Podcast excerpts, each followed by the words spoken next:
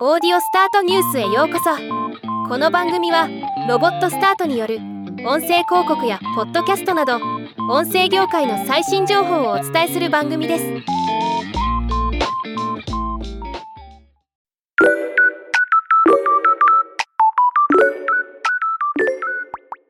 北米のデジタルラジオ放送局のシリウス エックスエム がポッドキャストアプリスチッチャーを買収し、ポッドキャストビジネスを活性化するためにさんおくにせんごひゃくまんドルを投じてからさんねんが経過しました。そして今回シリウス エックスエム はスチッチャーをにせんにじゅうさんねんはちがつにじゅうくにちに閉鎖することを発表しました。本日はこのニュースをお伝えします。スチッチャーはじゅうごねんほど運営されてきたポッドキャストアプリで、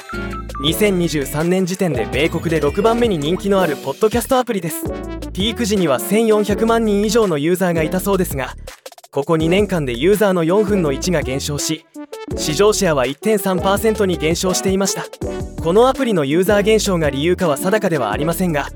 今回親会社のシリウス エックスエム はスチッチャーを閉鎖し、自社の主力サービスであるシリウス エックスエム アプリに統合し、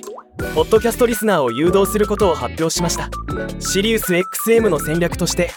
サブスクリプションビジネスにポッドキャストを組み込むことに注力する方針に沿ったものだといいます。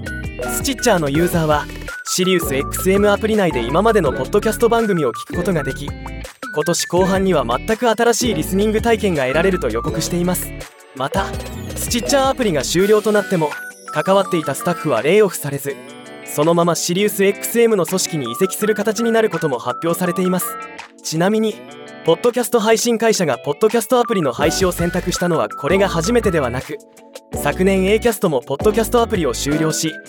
代わりにポッドキャスト広告とホスティングビジネスに注力することを決定しています。ではまた。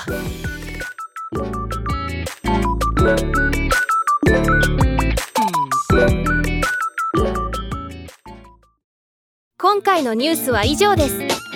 もっと詳しい情報を知りたい場合、オーディオスタートニュースで検索してみてください。ではまたお会いしましょう。